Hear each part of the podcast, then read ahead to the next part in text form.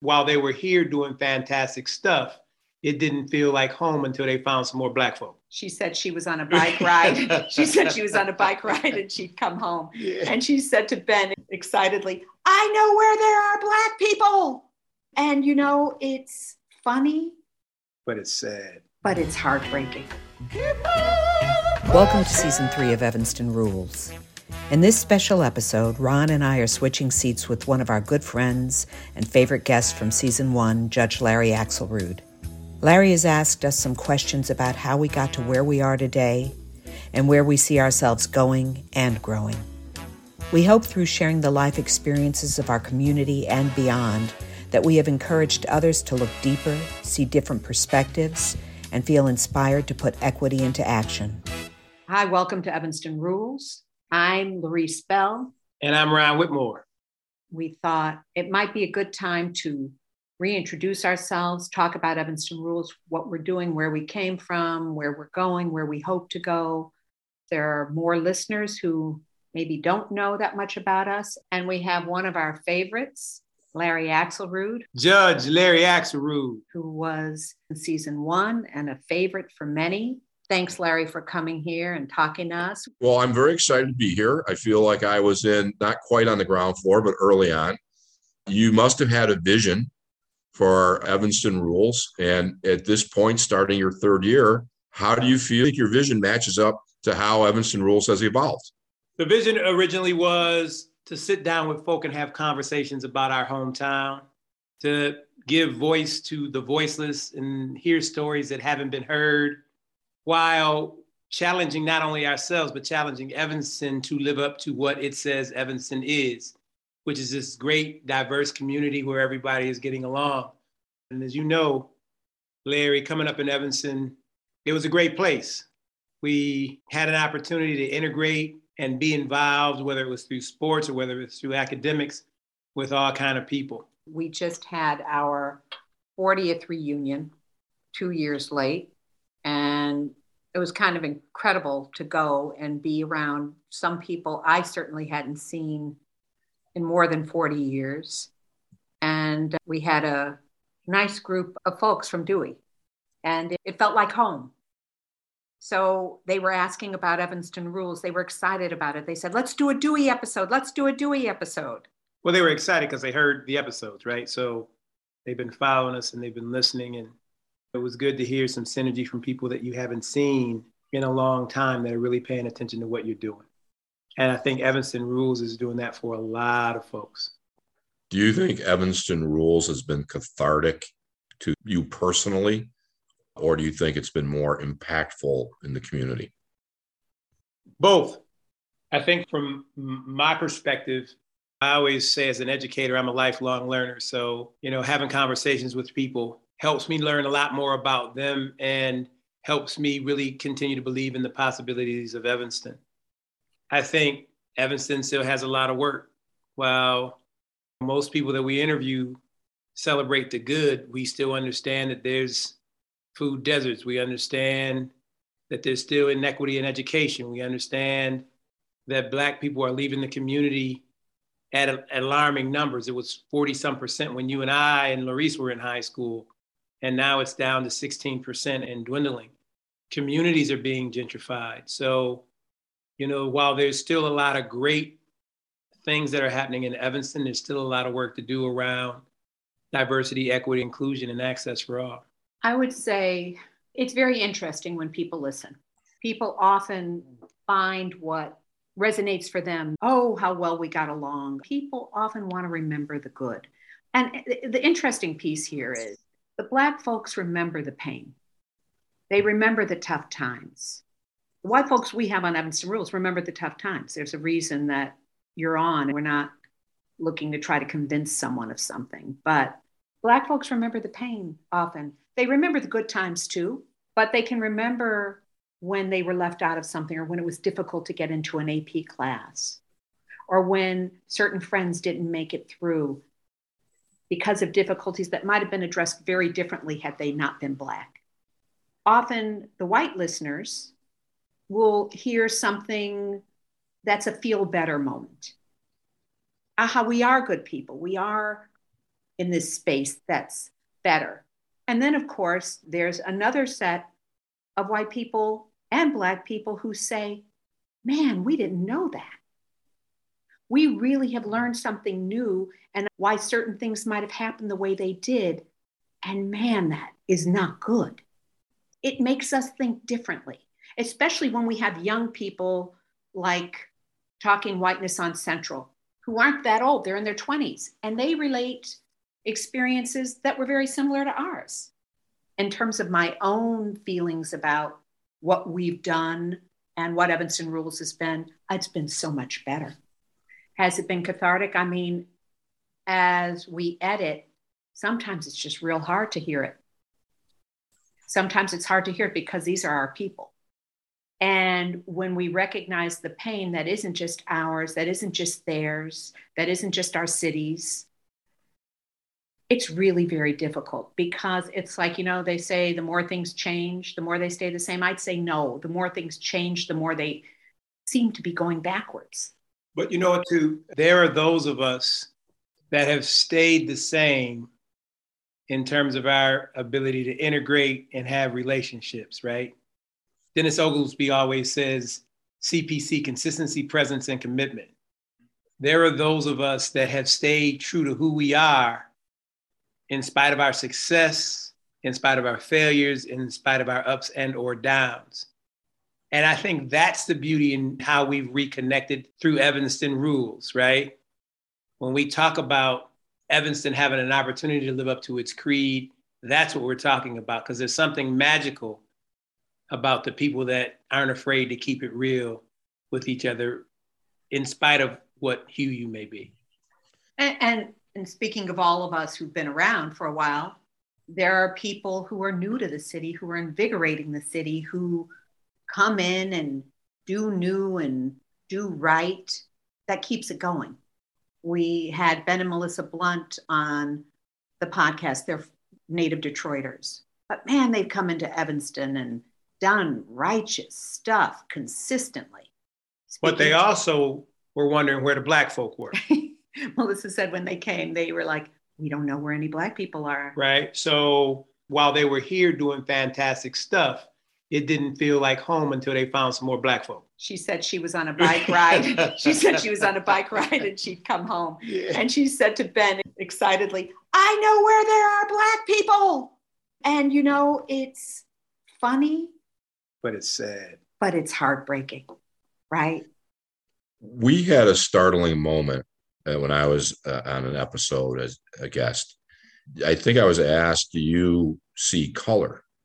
And I said, Yeah, absolutely, I see color. And I think anyone that tells you otherwise is is uh, full of shit. Yeah, I was going to say it in a more polite way. But I think that it was startling to me because if you can't accept the obvious and work with what you see, then you're never going to have a honest, legitimate conversation.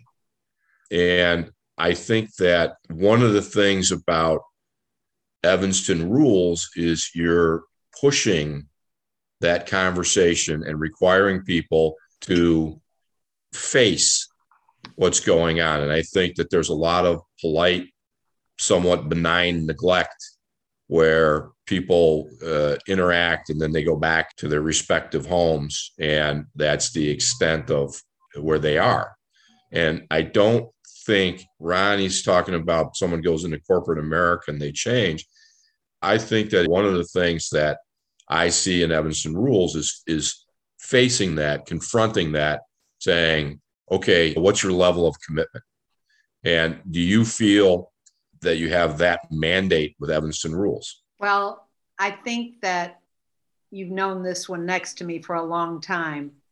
And he sets things up and he's going to stay the course in terms of getting the answers, the stories, and not uh, sitting back and letting things go unsaid. Fight the power. I want people to be thoughtful. I want people to think before they speak, before they act, and I want them to continue to do so. It's not a one time event, it's not a once a year show. It's a, something where you brush your teeth, you get out of bed, you eat breakfast, you act right. Evanstonians, I think, in many ways have gotten to skate along in many ways because so many people have the story of, I was on my mom's and dad's shoulder. We did marches. And I'm thinking, okay, now that you have, what have you done? The history does not put you in a safe zone.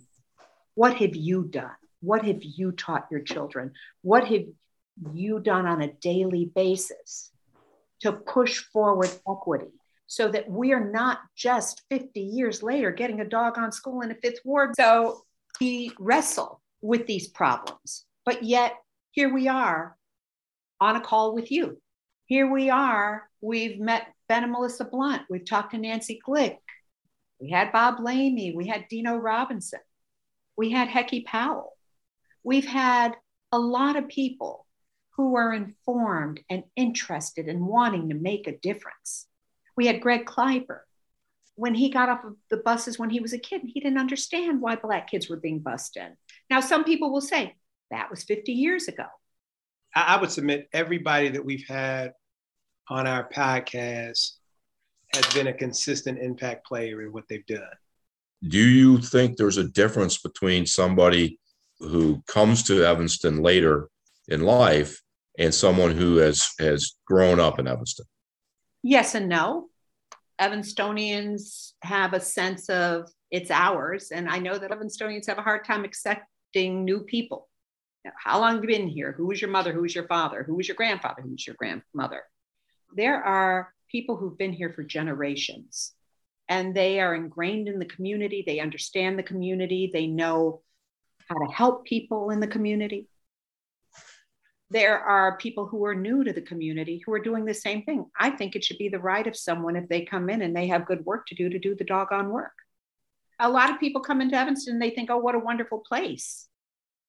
It is a wonderful place in many ways, but it's not without its problems. And it's not without an extraordinarily dwindling Black population, which concerns the heck out of me. I've tried to instill in my kids the idea that you have to show up. And I think that there are some communities where you don't have to show up. And do you think that Evanston requires you to show up at a significantly higher level than some other community? I don't think that Evanston requires that you show up any more than any other place, actually. I really don't. I mean, you can see the problems when people don't show up. I would submit that people show up regardless of where you are when they understand the benefit for them, when they've been enfranchised as opposed to disenfranchised. I submit people show up when they feel a sense of equity in action, when they feel a, a sense of inclusivity, right? I think that people are engaged and participate when they see relevance in their participation. So you have a, a, a couple that moves to Evanston. They're white. They're from someplace, Minnesota. You meet them and they say, well, tell me about the community. What do you want them to understand? I would say Evanston's a great place to live. It's a diverse community, but it's got a lot of work to do around equity and access and cultural relevance. One of my fraternity brothers moved to North Evanston and has by far the biggest house on the block. And it's funny, he tells me a story about they wait till he's not around and they charge his wife up. What do you do for a living? What does your husband do for a living? He wonders and I tend to agree because he's a big dude. They're like, he's got to be a professional athlete of some sort, right? Couldn't be an engineer, couldn't be a doctor, couldn't be an entrepreneur. Couldn't be a politician. Right. But it's funny how they ask those questions about who he is. And those questions aren't about acceptance. Those questions are about do we value who you are and what you do? Not welcome to our community we started having conversations with groups of people. Larry, you've been part of it where we talk about education.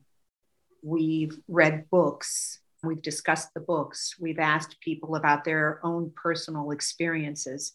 And I think one of the hardest things, really, and one of the things that really stops us from moving forward is that people don't want to own that their privilege has changed the game then they don't want to acknowledge why someone might have been angry growing up They were just mean.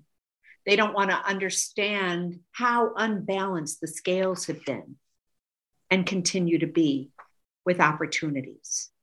And it's one thing to feel that way when you're a kid because you don't always see everything, because maybe you have your own experience of dysfunction at home. But when you grow up and you don't take the time to understand and see, so we talk to people, people are very open and honest and share their experiences about trying to do things differently, think differently, see differently, and do it every day. We're having another group that we'll meet with in mid December where we'll get together and we'll have conversations. And I believe that if we can have more of those, that will really help. We are building a community where people can talk and share and feel comfortable in their skin. And part of the idea for Evanston Rules, though it started with a podcast, was to be a community initiative, a community initiative that could do better, be better. Don't talk about it, be about it. Equity in action again it guides so much of what we do. Ron Whitmore's statement. Three simple words equity in action. And those things come from the conversations from the reunion and with the reunion where we didn't charge because we wanted everybody to be able to come. But we asked those who could donate to donate. We raised about seven or eight thousand dollars for Chef Q, who at that time, at the height of the pandemic, was feeding people in the fifth ward, which was a designated food desert. People who couldn't go to work, people who couldn't get out of the house. And when we aired Dino Robinson's episode, Dino founded Shorefront. We were able to raise $30,000 for Dino and for Shorefront, which was so important to us because Shorefront does the work of collecting Black history, collecting and preserving along the North Shore the disappearing Black community along the North Shore. We have founded a scholarship in our dear friend Doria D. Johnson's name. Doria died in 2018. Doria was a historian, a powerful person who has a story that was amazing about her great great grandfather who was lynched in Abbeville, South Carolina, because he was a successful businessman and people didn't want that. She went to the Senate in 2005 and was part of having apologies issued they put a big old plaque outside of that courtroom in Abbeville, and she loved that people had to walk by and see that plaque every day. We, we raised $10,000 for two kids that are going to HBCUs from ETHS. So we at Evanston Rules are living the equity and action we're talking about. We're not just talking about it, we're doing something. We're helping the disenfranchised, we're helping organizations that are giving back to our community that happen to be pro Black right? When I grew up, Larry, I knew where a black grocery store was. I knew where several filling stations were where I could go get gas or get my car worked on. I knew where Robinson Bus Company was, one of the richest guys in Evanston. I knew where Foster Center was that supported black kids. I mean, that, there was something vibrant that was happening in the black community where the dollar was circulating six and seven times that was remarkable, right? So we at Evanston Rules are making sure that we're creating choices for people through our ability to raise funds and give back to the community. So, what goals are you seeking to accomplish in your third year? We're going to continue to do this golf outing, and it's going to be even bigger and better. We want to try to make sure that we not only add two more students to the scholarship, but that we also are able to provide our two original scholarship recipients with additional funds for them to continue to attend their HBCU. We want to continue to raise money for Shorefront, a valuable entity in Evanston that tells the history of Black people on the North Shore. And we want to continue to just have real conversations to help all Evanstonians think about the Evanston that can be the Evanston that we say we love, the Evanston that we come back to, the Evanston that we brag on. You had an event at an art center and you had me speak. And I want to thank you because my son came to that. And after meeting a bunch of people there and hearing stories and having interactions with this diverse group, that allowed the two of us to have a long overdue conversation that was very helpful in my relationship with my son. So I want to thank you because you provided the framework for that. But Larry, it was all there. Sometimes our children see us in different lights in different spaces, but that's part of it too. It's not just for others, it's sometimes within our own homes. And Ronnie often says, What do you think you're going to save the world? And no, but I will doggone try.